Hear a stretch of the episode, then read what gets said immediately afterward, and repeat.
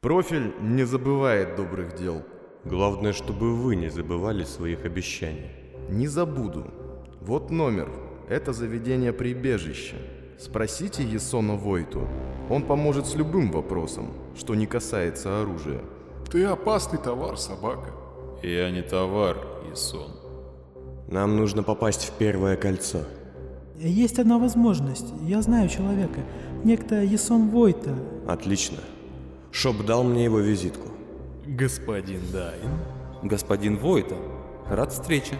К несчастью, моим обычным путем с вашим грузом мы не пройдем.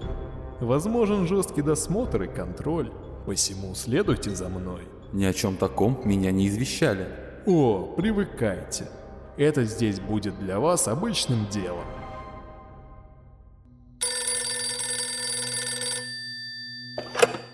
Прибежище третьего кольца. Войта слушает. Да, конечно. Куда вы хотите попасть? Ясно. А сколько вас? М, Хорошо. Вы должны прибыть сегодня до полудня в прибежище. Вас это устроит? Запомните ваш номер 502. До встречи. Акт 2. Интерлюдия 24. Есон Войта обладал репутацией. Моложавый полноватый блондин с глазами старика и раздражающим спокойствием. Так его описывали многие, водившие с ним знакомство. Он был одним из самых известных контрабандистов центральных колец. И это, разумеется, его жутко раздражало. Нужно ли говорить, что в профессии такого рода известность – вещь весьма сомнительная и на благо бизнеса вовсе не работающая? Однако, несмотря на этот факт, Войта долгие годы оставался на плаву, час от часа делая свою сеть подпольных систем доставки все более и более влиятельной. Правда, к началу 80-го года его известность сыграла с ним злую шутку, сделав из него человека полностью зависящего от желаний нескольких таинственных мрачных групп. Репутация Войты зыждилась на трех главных столпах – знакомстве с влиятельными людьми из власти и криминала, минимуме неудачных дел и личной щепетильности самого Есона. Безусловно, бывали у Войты и провалы, в том числе и крупные. Однако он относился к этому философски, как к необходимому злу. А еще у Есона Войты, как и у любого жителя столицы, были свои странности. Самый известный из них был тот факт, что Войта активно использовал трубачей в качестве своей рабочей силы, справедливо полагая, что уж кто-кто, а они не раскроют его конкурентам никаких тайн. К тому же для прагматичного столичника он был весьма суеверен и очень внимательно следил за своим здоровьем. Впрочем, были тайны и иные, однако в них были посвящены лишь немногочисленные близкие друзья матерого контрабандиста – Жизнь без тайны – это всего лишь отрезок между рождением и смертью. В первую ночь 80-го года, буквально через пару часов после приема у лорда-секретаря, Есон Войта сидел в своем кабинете в заведении «Прибежище», небольшой гостинице на десятом ярусе, размещенной в старом здании склада пиломатериалов. Подобные прибежища, принадлежащие Войте, располагались в кольцах с пятого по первое – а сам владелец, пользуясь своей невероятной мобильностью, заключал в них сделки день ото дня. Да, после такого великого праздника начнется каша, для которой не у каждого ложка найдется. Сказал он, глядя на большую красивую клетку с толстой синей крысой по кличке Жулик Третий. Как и сами прибежища, в каждом кольце у Войты имелась такая вот клетка с почти одинаковыми синими крысами – каждую из которых звали Жулик с добавлением номера кольца. Не упасть бы носом в пасть. В столь ранний час Войта покуривал искусственную сигарету, разбирал письма и время от времени поглядывал на большую панель на стене, где висело около 20 часов, каждая из которых показывали свое время. Из стола раздался звонок, и Войта нажал кнопку. Да. Господин Войта, к вам двое посетителей. Говорят, назначено. Номер. 502, господин. Пускайте.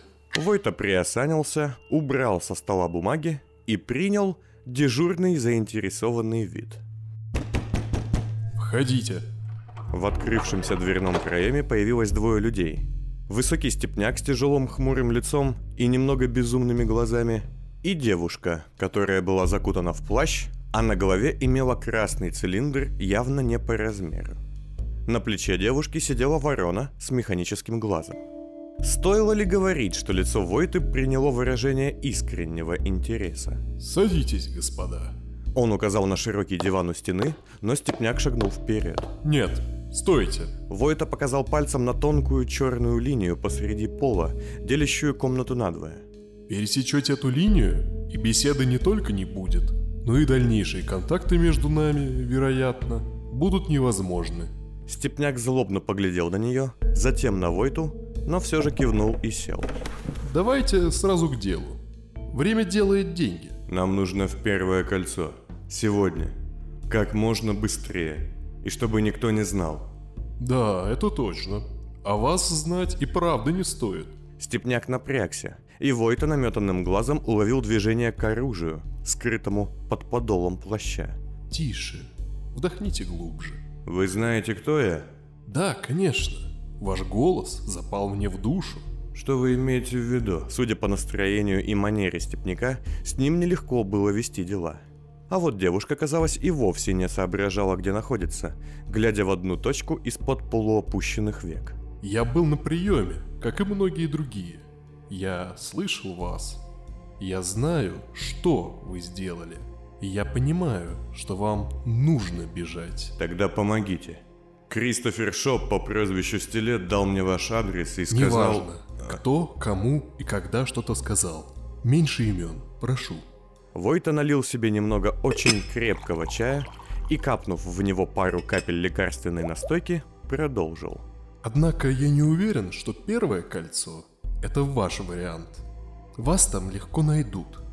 Может быть, вам стоит, скажем, залечь на дно в пятом? Там есть отличные места. Нет. Ответ был более чем ясным. Ладно. Три варианта. Легально, как люди, со всеми документами. Через двое суток. Сколько по деньгам? За семь тысяч человек. Неприемлемо. Мне нужно дешевле и быстрее. Второй вариант. Завтра вечером с грузом металлоконструкций в качестве временных рабочих. По пять тысяч. Нет, еще быстрее. Войта вздохнул. Есть еще один способ. Он дешевле остальных, но он очень неприятный. Детали. Вас закатают в бетон. На вас будет маска с баллоном. По прибытию бетон разобьют. И вас снова приведут в чувство и вернут вам ваши вещи. Две тысячи с человека. Вы издеваетесь, что ли? Отнюдь. Это самый быстрый способ. Отправка каждые 12 часов. И какой процент выживаемости? Больше, чем вам кажется. Усмехнулся Войта, но Степняк шутить настроен не был. Да успокойтесь вы. За год практики только один несчастный случай. И то не по нашей вине. В этот момент девушка вдруг широко открыла глаза и поглядела на Войту так, что тот поежился. Если Степняк был явно не в себе, то она показалась Войте и вовсе одержимой. Посмотрев на Войту, она повернулась к Степняку, что-то тихо-тихо зашептала ему на ухо, а через миг вновь поникла. Степняк, видимо, соглашаясь с ней, кивнул. «Ладно, идет. Давайте в бетон». Войта взял блокнот. В течение следующих 20 минут Войта задал Степнику еще несколько вопросов, кое-что записал, а затем, получив от него деньги, повел обоих гостей в подвальное помещение. Отправка через 2 часа 17 минут. В 8 утра. В 12 уже будете на месте. В 3 часа сможете полностью прийти в себя. Сказал он, указывая на несколько металлических форм для заливки бетона, одновременно подзывая из темного угла пожилого горняка. Не могу поверить, что это делаю. Знаете, хочу заметить, что вы пару часов назад сделали вещь куда более смелую и правильную. А вы, значит, меня в этом поддерживаете? Скажем так, Я презираю людей, которые, пользуясь своим положением, причиняют боль слабым. О, так вы контрабандист-гуманист? Не тратьте время. Раздевайтесь, если не хотите, чтобы ваши вещи испачкались в бетоне. Степняк разоблачился, неожиданно стыдливо прикрываясь руками. Так, мои вещи должны доехать в полной сохранности. Весь мой инвентарь. У меня нет интереса к чужим вещам. Войта, тактично отвернувшись, протянул Степняку стальной ящик. Положите их сюда. После того, как Степняк сложил все свои вещи, кроме птицы, внутрь, Войта закрыл его и протянул клиенту ключ. Все честно. Эх, корона. Слушайте, птицу доставите? Она ранена и летать не может. Да, за 300. Дайте скидку гуманиста. Никаких скидок. Никаких изменений цен. Степняк вздохнул. Ладно, отдам по прибытию. Идет. А теперь надевайте дыхательные маски, берите баллоны и ложитесь в ванночку для раствора. Войта выдал клиентам два жестких корсета, которые должны были защитить голову и грудь от давления бетона и позволить замурованному телу спокойно дышать. Чтобы вы не сошли с ума, я вас усыплю. Степняк сперва помог девушке, а затем и сам улегся в ванную. Я об этом пожалею. Войта же подошел к стенному шкафчику и вытащил шприц и ампулу. Обычно я голый в ваннах просыпаюсь. Все бывает в первый раз. Сделав два укола, он дождался, пока клиенты заснут, а затем дал горняку отмашку и зашагал к выходу под звук бетонного раствора, льющегося на два тела. Пять часов спустя. Где блоки? Войта, вопреки своей обычно спокойной манере, кричал на техников-экспедиторов, бегая по складу в районе застенок первого кольца. Те лишь разводили руками, глядя на гидровагон, который, прибыв полчаса назад, не содержал двух бетонных блоков, но зато имел на себе следы проникновения извне. Да как вы можете не знать? За что вы получаете ваше жалование, упыри? Наша-то тут какая вина, шеф? Мы не палим, как там чё, ну... Ответил толстый старый столичник, начальник бригады. Вы понимаете, что это удар по репутации? Что это плевок в лицо? Нет, не понимаете? Как не понять, шеф? Но тут ведь как? Всяко бывает. А ну подут ведь как и мне здесь? Живо ищите! Там же люди, они умрут! Ну, шевелитесь, что вы встали, как столбы? Какая чудовищная смерть, жулик первый, да? В сознание человек придет через 6-7 часов. Воздуха там на 12.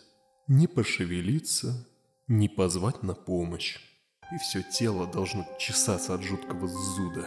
Ночью второго дня Войта пил чай, сидя в главном прибежище, расположенном в застенках. Глядя на синюю крысу, которая самозабвенно чесалась, обосновавшись в искусственных опилках. Меньше всего я бы хотел умереть так. Ладно, выпьем за их покой. Он вроде бы уже наступил. Войта поглядел на часы и потянулся было к ящику стола, как в дверь раздался двойной, почти синхронный стук. Судя по выражению лица Есона, стук этот был ему знаком и не сулил ничего хорошего. Открыто! Две фигуры бесшумно вошли. Нет, скользнули в кабинет. И перед столом Есона, легко переступая черную линию, возникли два серпаря – юноша и девушка.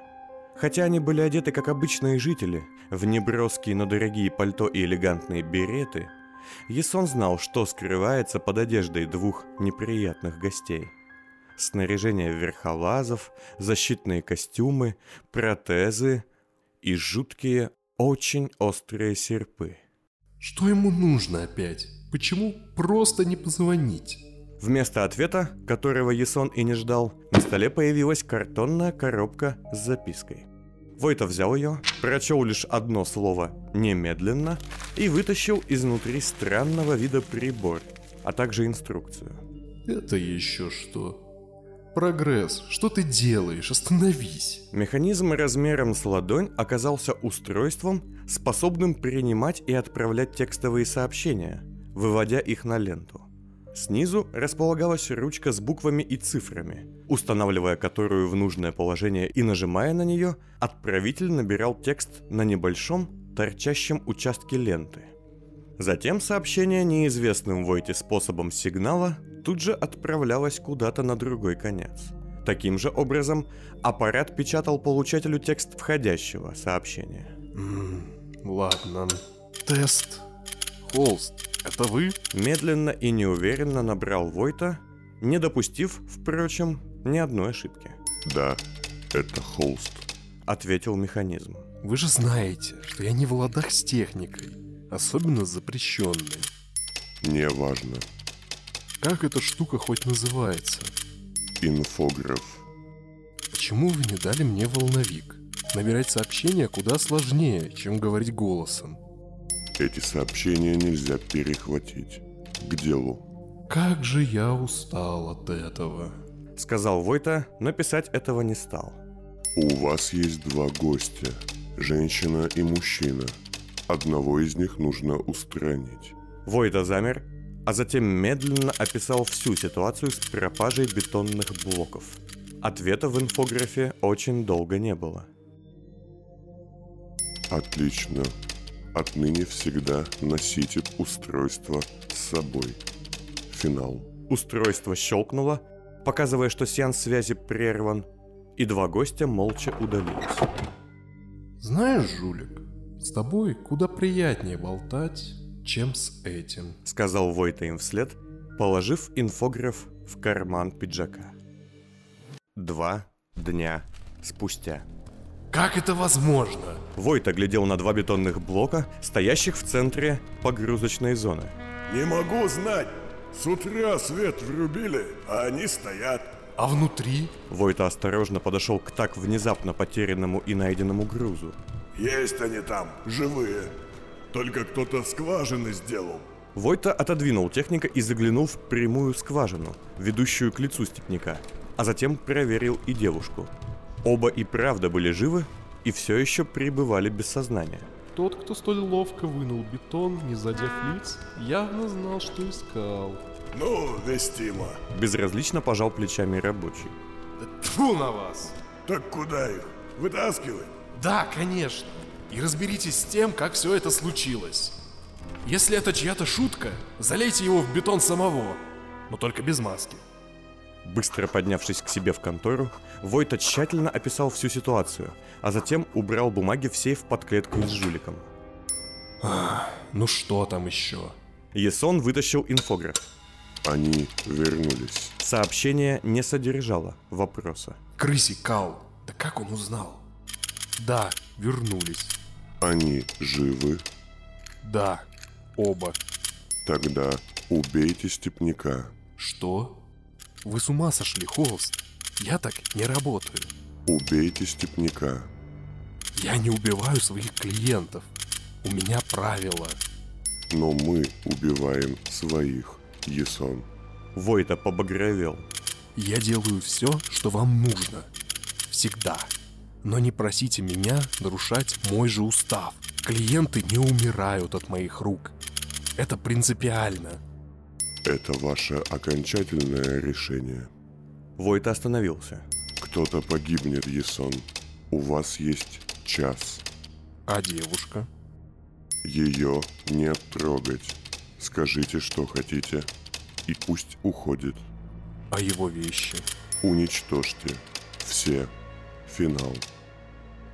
Войта еще немного постоял, а затем замахнулся инфографом, чтобы разбить его о пол. Чего, впрочем, из благоразумия не сделал. Ну и как тут быть, жулик? Я не убиваю клиентов.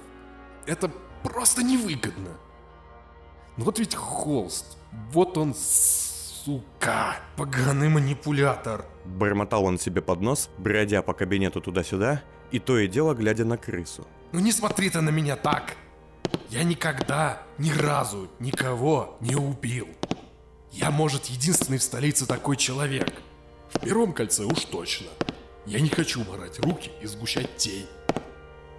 Но если я его отпущу, его найдут. И убьют. И меня убьют. Никакой выгоды. Совсем не умеют дела вести. Куда же его спрятать-то? Куда его деть? О, придумал. И под взглядом безразличной толстой сонной крысы Войта бросился к Акустону. Герм? Это Войта. Нет, я не хочу услышать господина пасть. Кто вообще этого хочет? Скажи, как мне связаться с Ульфиком Себасом? Я бы хотел доставить ему новую партию рабочих и продать ему еще одного трудягу. Зачем? Потом расскажу. Что за вашу мать? Доброе утро, господа. Добро пожаловать на Золотое поле. С этого дня все вы, сущие потроха, принадлежите каторге. Отпустите, отпустите меня. Нет уж, это вы меня отпустите. Я его убью. И что? Думаете, вас это спасет? Убьешь его, и тебе конец, степняк.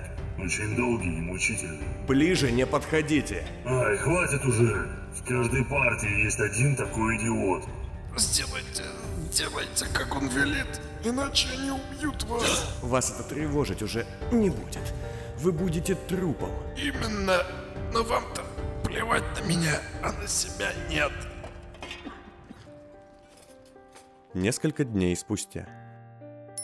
Мать его, он что, никогда не спит? Ясон Войта проснулся от звона инфографа и, сев на кровати, в неровном свете старой реактивной лампы вчитался в текст. Вы обманули меня. Твою мать. О чем вы? О степняке. Он жив. Он на золотом поле. Вы думаете, я идиот, Ясон? Ну, Если честно говорить, то да. Войта растерялся, с просонья плохо понимая, какая опасность грозит ему за столь наглую выходку. Я даю вам последний шанс, Ясон. Убейте его. Как? Теперь он у Себаса. Он не опасен. Он скоро сам умрет. Там люди дольше двух лет не работают. Ясон, убейте степняка. Я не смогу. Себас не позволит. Это ваше окончательное решение. Твою же мать. Нет, но я не знаю, как это сделать. Пошлите кого-нибудь к нему, или мы пошлем кого-нибудь к вам. Я сделаю все возможное. Еще одна такая ошибка, и я вас убью. Прибор выключился, а Войта, встав с кровати, начал спешно собираться. Ты опасный товар, собака. Я не товар, Исон. Не обижайся. Ах, ладно, ты прав. Ты на сегодняшний день реально лучший. Все ставят на тебя.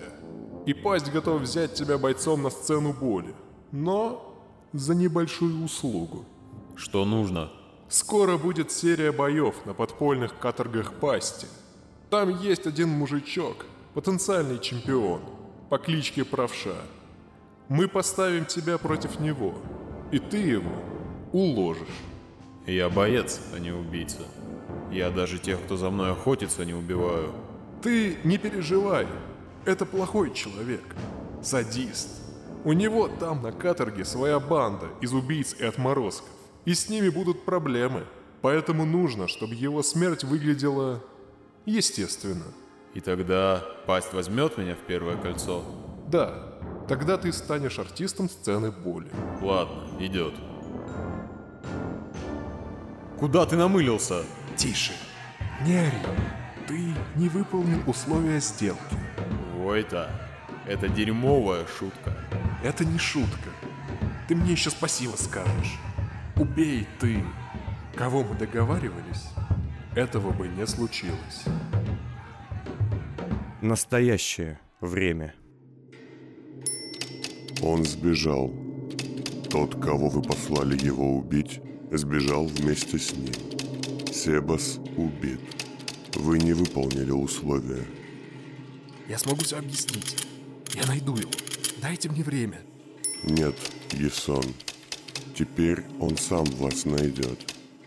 Мы лишь будем ждать. Не пытайтесь сбежать. И не пишите сюда больше. Финал.